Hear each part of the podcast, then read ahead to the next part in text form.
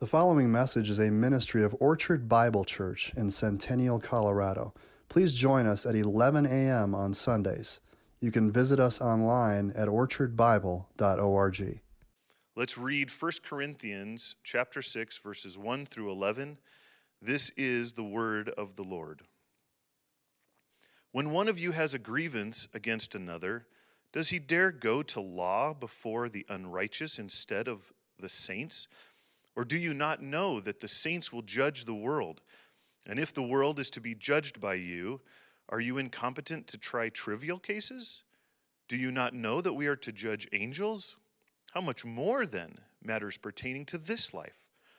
So, if you have such cases, why do you lay them before those who have no standing in the church? I say this to your shame. Can it be that there is no one among you wise enough to settle a dispute between the brothers, but brother goes to law against brother, and that before unbelievers? To have lawsuits at all with one another is already a defeat for you. Why not rather suffer wrong? Why not rather be defrauded? But you yourselves wrong and defraud, even your own brothers. Or do you not know that the unrighteous will not inherit the kingdom of God? Do not be deceived. Neither the sexually immoral, nor idolaters, nor adulterers, nor men who practice homosexuality, nor thieves, nor the greedy, nor drunkards, nor revilers, nor swindlers will inherit the kingdom of God. And such were some of you. But you were washed, you were sanctified, you were justified in the name of the Lord Jesus Christ and by the Spirit of our God.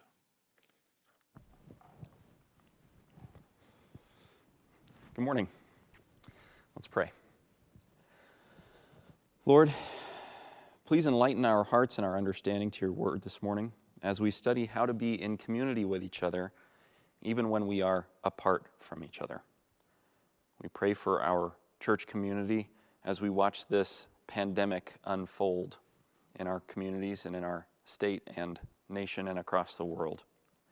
We pray that you would protect our people, especially the most vulnerable among us. Please apply your scripture to our hearts this morning. Amen. When a person contracts an illness or a disease, they'll begin to see symptoms of that illness or disease. When you begin to see symptoms, you go to the doctor and he or she will try to determine what the underlying cause of your symptoms is. This is the diagnosis of your condition. Sometimes symptoms are very clear, and you have a definite diagnosis. You have heart disease. Then the doctor will provide you with a prognosis, what your life will look like going forward.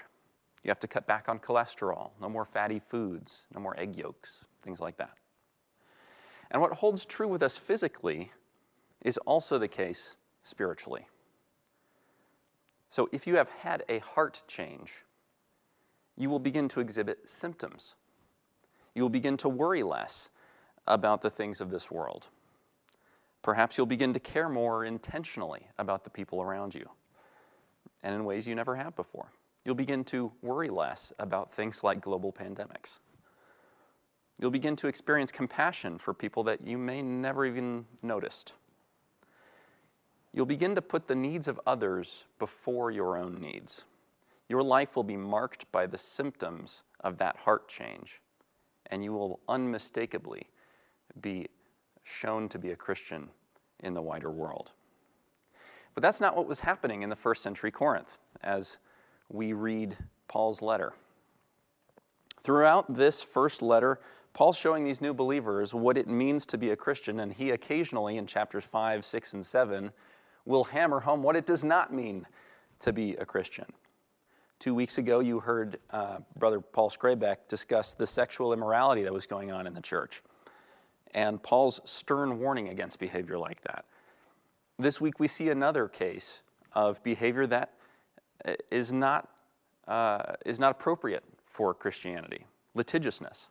They were suing each other in civil court, members of the, uh, of the same church. So, the overall message here that the apostle is trying to communicate is that when you accept Christ as your Savior, when you've had this changed life, when you become a new creation, you'll stop wanting to do evil things. You'll stop wanting to sue each other and, and committing sexual immorality. And you'll begin wanting to do righteous things. Your life will no longer be marked by acts of sexual immorality or litigiousness or lovelessness, but rather by purity, deference, and love for each other. And if your life continues to be marked by sin, then that conversion hasn't taken place. If you don't show those symptoms, then you don't have the disease. Look at me with, uh, look with me at, at verse 1 of our passage. when one of you has a grievance against another, does he dare go to law before the unrighteous instead of the saints? Or do you not know that the saints will judge the world? So there are a lot of similarities between what's going on in, in Corinth and uh, what happens today in American civil courts. Uh, but there are some major differences, and I want to take a moment um, to distinguish those. We're going to nerd out a little bit here on legal stuff, so I appreciate if you hang in there with me.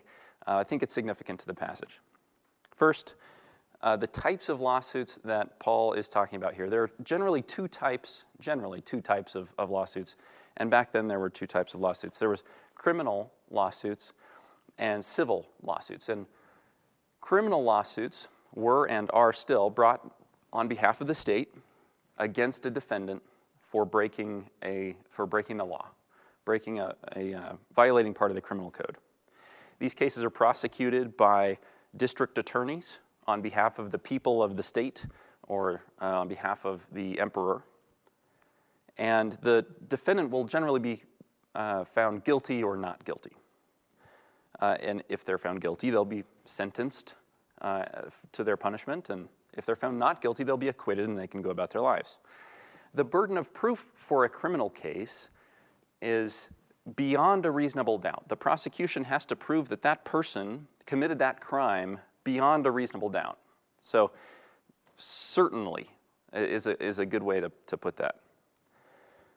Um, civil cases, however, so that's, that's criminal cases. A civil case is brought by a private party against another private party um, in, uh, under generally three theories today, but back then was two theories.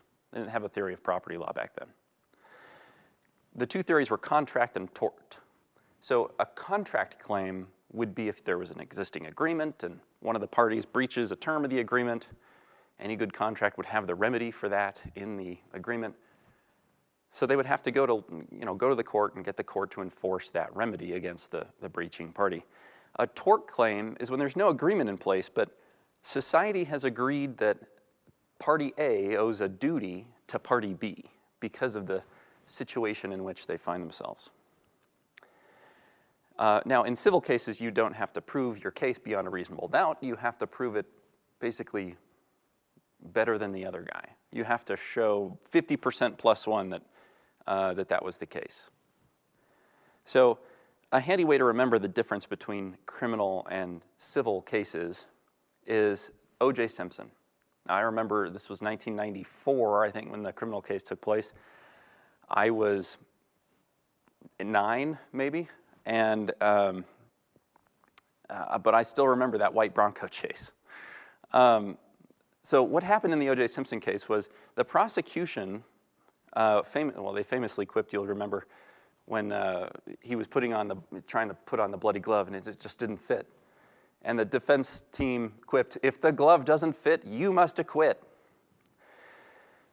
But what happened was the prosecution, the bloody glove was the turning point in the case, and the prosecution was shown to have not proved their case beyond a reasonable doubt. Now, uh, what happened was he was acquitted. So he uh, was able to go about his life. But the families of the murder victims, the alleged murder victims, Ron Goldman and um, Nicole Brown Simpson, their families sued him in civil court for wrongful death and for survivorship. And they won because they only had to prove their case more likely than not. And so OJ was ordered to pay $33.5 million to the families because he lost a civil claim. So that's the type of claim that Paul is talking about. We're not talking about criminal cases. Um, and in Paul's day, to sue someone in, in civil court, this is a difference between, uh, between Corinthian lawsuits and, and lawsuits today. To sue someone and win in Roman court was a badge of honor. It was, um, it, it was esteemed. You gained a higher standing in society if you uh, sued someone and won. Um, just like the O.J. Simpson trials were the case of the century, every case was very well, popu- uh, very well known about. And um, this is because those cases uh, were held in the marketplace. So today, if you were going to go sit in on a civil trial or even a criminal trial, you'd have to go down to the courthouse and find what time the hearing is, and um, you have to go through metal detectors, and um, you go sit in the arguments, but that might not be the, you know, they might take days, or you might only get there during voir dire where they're, they're you know, uh, preparing the jury. So it's, it's a confusing time. Uh, and if you want to, you can read about the court records. Sometimes you have to pay a fee to access the court records. So it's kind of public, you know, it's accessible. But back then, this would have been the equivalent of holding a trial in the middle of Costco. Everybody's kind of going about their days. They're picking up uh, fruits and vegetables, and they're picking up, they're picking out their cuts of meat. And oh, there's a trial going on. What's this about? So people would stop what they were doing and just kind of gather around. And so it, it was very, very obvious that Christians were suing Christians. Hey, isn't that guy part of that part of the Corinthian, this new church? Yeah, isn't that guy part of the church too? What are they doing suing each other? That's weird. In addition to that, the Greco Roman judicial system was highly corrupt, and it was very well known that it was highly corrupt. Um, it was so well known, it became satirized in a uh, novel that was written in the first century there. The main character of this novel at one point laments a lawsuit is nothing more than a public auction. And the knightly juror who sits listening to the case approves with the record of his vote something bought. So, what was happening here was that the members of the Corinthian church were suing other members of the Corinthian church, either out of distaste for each other and trying to gain social standing above that person, or uh, perhaps charitably there were actual disputes among, among the uh, members. So they, hap- they, they, they brought them to court, but they were coming into the marketplace, and this infuriated Paul. So if, you're, if you've got your outline handy, there are three reasons that Paul was infuriated by this. The first reason was that civil lawsuits, as I kind of alluded to, between believers in the marketplace damages the reputation of the church. We're a community of brothers and sisters, as were, as were the Corinthians. How can, we, how can we possibly show that we love one another and love outsiders? How can we personify what uh, our calling as Christians if we're suing each other? The hypocrisy here is, is really stunning. And if you've discussed Christianity with anybody, of, anybody who's not a Christian, you will hear that one of their main objections to Christian faith is hypocrisy, and that people are just hypocrites.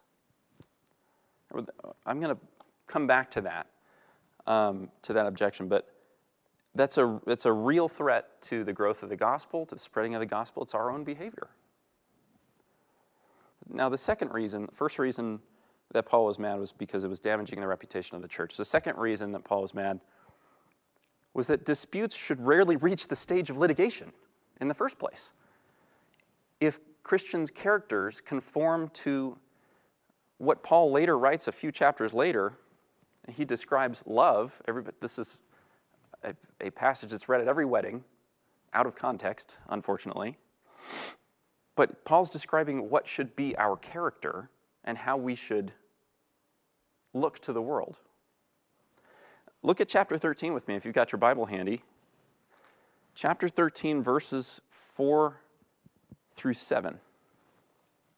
Love is patient. Love is kind. Love does not envy or boast. It is not arrogant or rude. It does not insist on its own way. It is not irritable or resentful. It does not rejoice at wrongdoing, but rejoices with the truth. Love bears all things, love endures all things. So, if you imagine a person whose life is characterized by those, uh, by that description of love, can you imagine that person suing another believer in court? I don't, th- I don't think that there's a circumstance under which Paul would think that's appropriate. So, first, Paul was, Paul was angry that the reputation of the church was being damaged. Second, he was angry that uh, because the character of the Corinthians was just not where it needed to be, not where it should be. It wasn't conforming to the standard of love that he outlines. And the third reason was that, okay, let's say your character doesn't conform. Let's say you're not a perfectly loving person. Still, we have mechanisms to resolve our disputes within the church. We, and we are well equipped. Not, just do, not do we just have the procedure, but we have the wherewithal and the equipment to resolve our own disputes. Don't look at verses uh, 2 and 3 of our passage. Or do you not know that the saints will judge the world? And if the world is to be judged by you, are you incompetent to try trivial cases? Do you not know that we are to judge angels? How much more then matters pertaining to this life? It seems a little strange that Paul kind of just throws in that we're to judge angels and to judge the world, um, especially a few lines after what he wrote in chapter 5. Uh, a couple weeks ago, we heard Paul Skraybeck preach on this. Um, look at chapter 5, verse 12 with me. It says, For what have I to do with judging outsiders? Is it not those inside the church whom you are to judge? God judges those outside the church. So, uh, a quick note here to, to kind of reconcile those two so that we see continuity in what Paul is saying here. Uh, commentator Fee credits the difference between these two passages to a matter of perspective. Uh, in chapter 5, Paul's writing about present judgments of people who make up the world in which we live. Uh, in chapter 6, Paul's discussing judgments that will take place in the end times. Now, looking at these judgments that will take place in the end times, uh, other commentators tend to agree that the Christian's judging role in the end times that Paul's referring to here will be similar to our ruling role in the end times. So, Paul mentions our ruling role. To understand this, I want to unpack ruling role here uh, and, and, how we will rule um, in the end times. So, look at, uh, look at 2 Timothy 2 11 and 12 if you've got it. 2 Timothy chapter 2, 11 and 12. The saying is trustworthy. If we have died with him, we will also live with him. If we endure, we will also reign with him. And uh, also turn over to Revelation 22, where John describes the eternal state of man with God. This is really a stunning scene. Um, so read along with me or just uh, picture this scene with me. Revelation 22 1. Then the angel showed me the river of the water of life, bright as crystal, flowing from the throne of God and of the Lamb through the middle of the street of the city. Also, on either side of the river, the tree of life with its 12 kinds of fruit, yielding its fruit each month. The leaves of the tree were for the healing of the nations. No longer will there be anything accursed, but the throne of God and of the Lamb will be in it, and his servants will worship him. They will see his face, and his name will be on their foreheads, and night will be no more. They will need no light of lamp or sun, for the Lord God will be their light, and they will reign forever and ever. Believers in eternity will be given a place of honor. And we will reign with God. I think it's fair to say that just as Adam reigned over nature in the garden before the fall, as we read about in Genesis 1 26 through 30, just like Adam reigned then, we, so we will reign over the new creation in eternity. Commentators seem to agree that the judgment we will exercise in chapter 6 here that Paul describes is similar to how we will reign with Christ in eternity. The idea is that we will sit and participate in the final judgments with Christ. Perhaps we will implement his judgments or decide parts of the cases. You know, in American law today, you have judges and juries, and the judge will decide matters of law, and a jury will decide a matter of fact. So perhaps there will, there will be a, a kind of division of labor, or perhaps we will just sit and agree in the judgments. Whatever our role will be specifically, the bottom line is that God has equipped us to have authority over creation, and if He will bring us into the courtroom to participate with Him in the end time judgments. If that's where we're going to be, certainly we can figure out disputes between each other. So, not only do we have the wherewithal and the wisdom to resolve our own disputes, we also have a very good procedure to resolve our own disputes. Now, Jesus outlined in Matthew 18 a wonderful mechanism for resolving disputes among church members. And in fact, you could apply these same principles to any dispute, even outside the church. Turn with me to Matthew 18 if you can. Uh, we're going to read uh, verse 15 through 17. Matthew 18, 15. If your brother sins against you, go and tell him his fault, between you and him alone. If he listens to you, you have gained your brother. Remember Proverbs 27 6 here faithful are the wounds of a friend. This is a good thing to do. But if he does not listen, take one or two others along with you, that every charge may be established by the evidence of two or three witnesses. If he refuses to listen to them, tell it to the church. And if he refuses to listen even to the church, let him be to you as a Gentile and a tax collector. So if you have a dispute with a brother or sister here at Orchard, or another believer outside Orchard, you're to follow Matthew 18. Confront the person if they've sinned against you. perhaps the response will be, Oh my goodness, I'm so sorry. I didn't realize that I did that.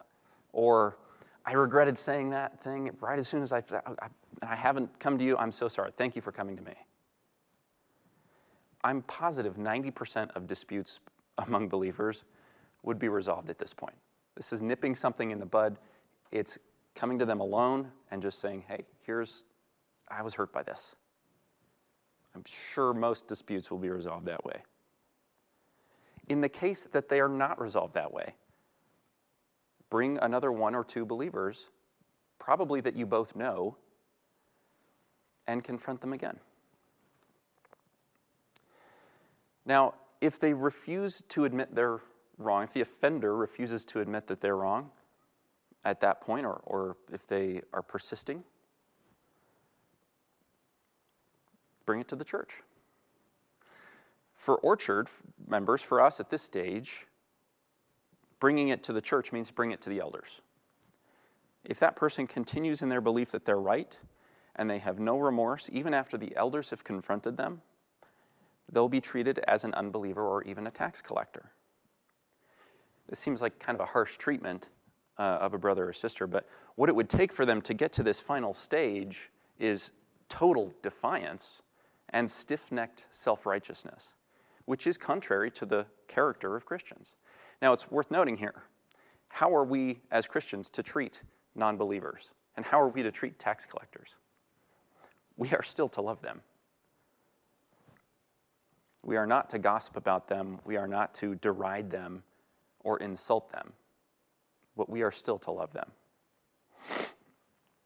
So, along with these reasons that believers are well qualified to resolve their own disputes, and aside from the procedure that Jesus outlined for us in Matthew 18, we also live in a society where there are lots of churches, and maybe you have a dispute with someone outside Orchard who you think is probably a believer we, we now have alternative dispute resolution mechanisms today that are wonderful, that still keep the dispute out of the public eye. So, um, if the matter's not resolved by the time you complete step two, basically, still certainly confront them, still bring uh, another one or two believers who know you both uh, to discuss the matter. But in, rather than bring it to the elders, since they're not a member of your church here, uh, offer to go to Christian counseling with them.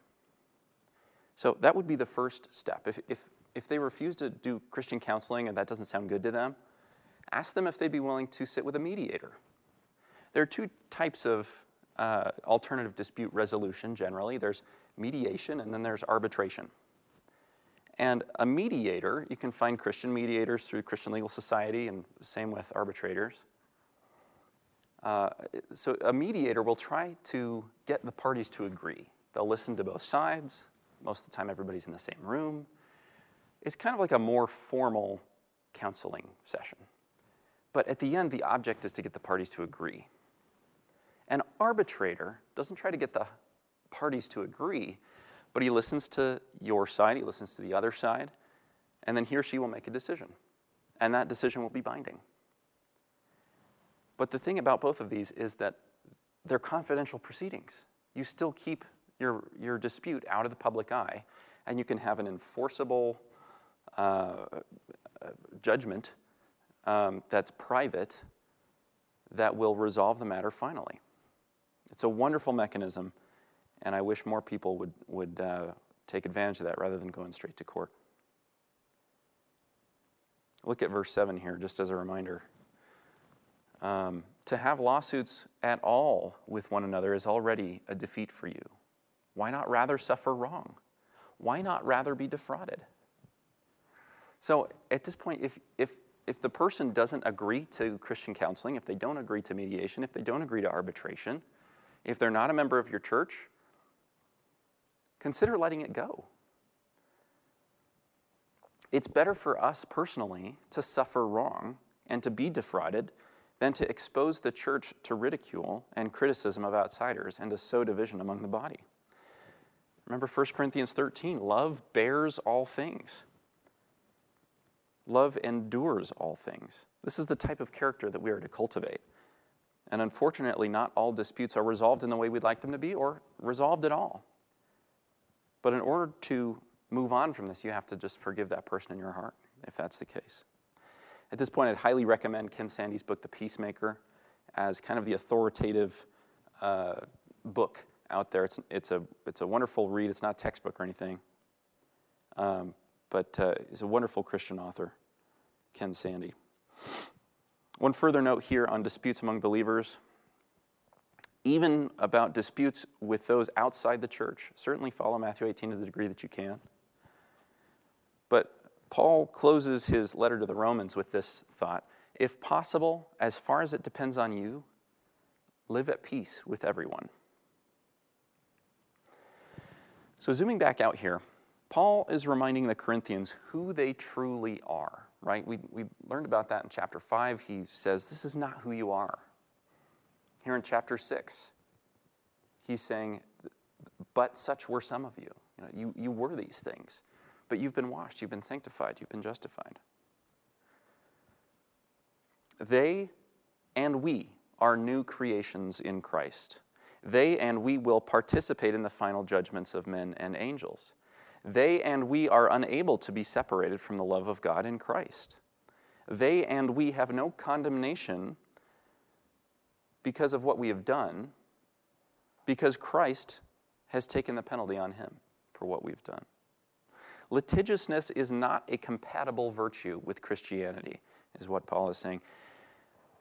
Two weeks ago, we heard how other Corinthian practices are incompatible with Christianity sexual immorality, greed, idolatry, reviling, drunkenness, swindling. The apostle's making a strong point in the negative. These things are not who you are anymore. This isn't you. You're a, you're a new creation. You're adopted sons and daughters of the king. You're co heirs with Christ. Start acting like it. He gets a little bit fired up, but he, he does the compliment sandwich, right? Look at verse 9 with me. Or do you not know that the unrighteous will not inherit the kingdom of God? Do not be deceived. Neither the sexually immoral, nor idolaters, nor adulterers, nor men who practice homosexuality, nor thieves nor the greedy, nor drunkards, nor revilers, nor swindlers will inherit the kingdom of God. If your life is marked by sin, if you look at your life and you have no love of the brothers, and you see that list and you're like, oh boy, that's me. If you're looking forward to getting drunk and partying and you have no remorse about it, you have no regret, if you're having sex outside marriage or with another person of the same sex, if you love to steal, if you love money, these behaviors and attitudes are not consistent with the Christian faith. Jesus told his followers that they will know each other by their fruit. And if you have no fruit in your life, if you do not display love as described in chapter 13, if you do not see the fruits of the Spirit in your life, if you don't see love and joy, peace, patience, kindness, goodness, gentleness, and truth, you need to consider whether you're a Christian. Ask yourself what characterizes your life. The life of a Christian should be marked by fruit, not by sin. This is a stern warning Paul has. It's very serious, both for the Corinthians and for us today. But if your life is marked by sin, Jesus' sacrifice and grace is free and available to you. They're yours for the taking. It's a good thing that he doesn't stop at verse 10. Look at verse 11. Chapter 6, verse 11 here. And such were some of you. But you were washed, you were sanctified, you were justified in the name of the Lord Jesus Christ and by the Spirit of our God. And you can be washed, you can be sanctified, you can be justified and put right with God through the person and work of Jesus Christ. It's important for us to note and to be assured here Paul is not saying that one time you stole a bag of chips from Subway and forgot to pay about and you know, forgot to pay for it makes you an habitual thief. That's not what he's saying. He's saying if your life is characterized by unrepentant theft, if you are by trade a thief, if someone, if that is your whole reputation, if someone says, oh, you know Joe? Oh, Joe the thief? Yeah. You're probably not a Christian. You're not exhibiting the symptoms of a changed life. Recently, we studied the doctrine of baptism, and it's important uh, to understand the symbolism of baptism to Christianity. The, the act of baptism by immersion, when the Christian is fully immersed in water and then brought back up, it's a powerful symbol of our death to sin and are being made alive again. But once we are made alive again, we're not marked by sin. We begin to be marked by Christ's righteousness, which will begin to permeate our lives will begin to show the symptoms of Christian faith. If you're not a Christian, you are alienated from God by sin. Sin is any failure to conform to the moral law of God in act, attitude, or nature. It's, a, it's an important definition here. I'll, I'll, I'll repeat that. Sin is any failure to conform to the moral law of God in act, attitude, or nature. We fail to conform to the moral law of God even in nature. But I'm sure that even today, even this morning, I failed to act, uh, I failed in act and attitude to conform to God's moral law. Individuals like me who have sinned cannot have communion with God God warned Moses of this in Exodus 33. We can't be fully in his presence or we'll be destroyed. Isaiah experienced the glory of God and fell to pieces. He said, I am undone when he saw that. God simply cannot have communion with or fellowship with sin, or the sinner will be destroyed. And we cannot close that gap through anything that we do. But God the two sweetest words in Scripture. But God so loved the world that he gave his only Son, that whoever believes in him will not perish, but have eternal life. Each of us will be defendants in our own criminal trials at the end of our lives. And in our criminal trials, we will have two pleas that we can enter. We can say guilty or guilty but. Guilty, but Christ paid my penalty. But in order to make that second plea, in order to say guilty, but, we have to opt in before our trial. To become a Christian is to claim Jesus' punishment for our sins on our behalf personally. When we can raise our hand and say, I'm one of those that Jesus died for. I claim the benefit of his payment for sins. And if we do that, the punishment for our sins, our sentence, will be on Jesus, not on us. Now, it's important to note once you become a Christian, you don't instantly or ever become perfect. So, what happens when a Christian sins? When a Christian sins, we harm our personal relationship with God. We have come out of the courtroom and into the living room. A Christian's sin is an offense to a personal relationship with God. We need to ask for forgiveness. Paul wrote in Romans that we have a spirit of adoption. We can come to God as a child, with Him as our Father.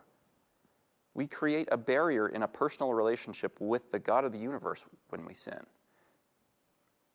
Say you invite me over for dinner. And I say, You bet, I will come Thursday night, 7 o'clock. I'll, I'll be there with bells on. I will bring dessert.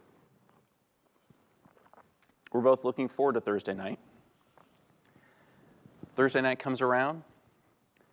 You've swept the porch, you've cleaned up the house, you've arranged the table, you've planned the meal, you've purchased the food. Seven o'clock shows up, I don't come. I'm not there. You text me about 7:10, hey, we, we still on? I don't answer your text. I don't call. I'm extremely rude. Whatever the reason for this, I've put a barrier in our relationship, something that needs to be addressed. It's an offense. I need to explain myself. I need to ask for your forgiveness. And of course, you're going to forgive me because you're a wonderful, gracious, and loving person. When Christians ask for forgiveness for a sin they've committed, we're attempting to repair our personal relationship with God. It's not to achieve our eternal salvation when we ask for forgiveness for something we've done. Jesus has already taken care of that. If we've already opted in, if we've said, I claim that for me, I, make, I want to make that plea, that achieves our eternal salvation because of what Jesus did. But when we sin, we can confess our sins, and when we do, He is faithful and just to forgive us. The barrier will be removed. Of course, He will forgive us. We can enjoy close relationship with God again. Become who you are, Paul says. That's our, uh, our mini series title Become Who You Are. When I was in college, I played on the college golf team. And uh, before any tournament, you know, we had seven or eight guys on the team. Before any tournament, only five would travel. So we'd have to have these practice rounds, these qualifying rounds, to determine who would travel. And um, our golf coach had a certain idea about the type of person that should be on the team. He had a certain idea about what a Bearcat golfer was. Ask me some other time what a Bearcat is. But we'd play these qualifying rounds, and um, this particular day, my playing partner was off to a really, really rough start. He started uh, double bogey, double bogey, and then he was on his way to a triple. He'd plunked two in the pond. It was, it was ugly. After he put his second ball in the pond, he put his club back in his bag, picked up his towel, picked up his bag, and headed for the parking lot. You don't walk off a golf course. You never walk off a golf course. That's not something golfers do. That's not something competitive golfers do. It's not something a Division One NCAA golfer does. As a result, he got kicked off the team permanently.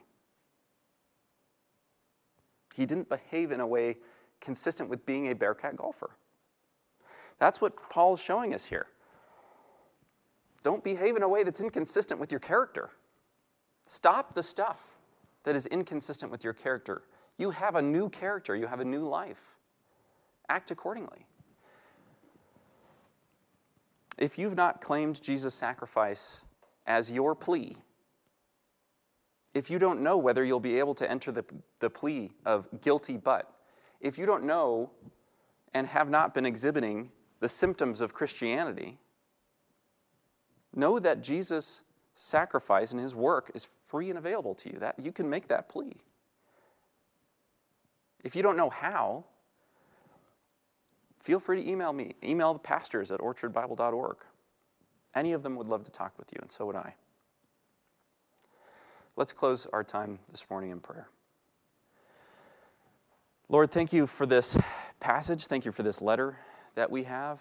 Thank you for uh, the inspired work of the Apostle Paul that we get to benefit from uh, 2,000 years later almost. We thank you that in a time of uncertainty and a time of crisis, we can remember that you are sovereign, that you are powerful, and that you love us.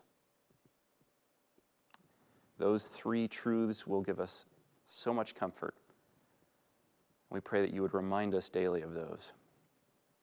Help us to become who we are. In your Son's name we pray. Amen.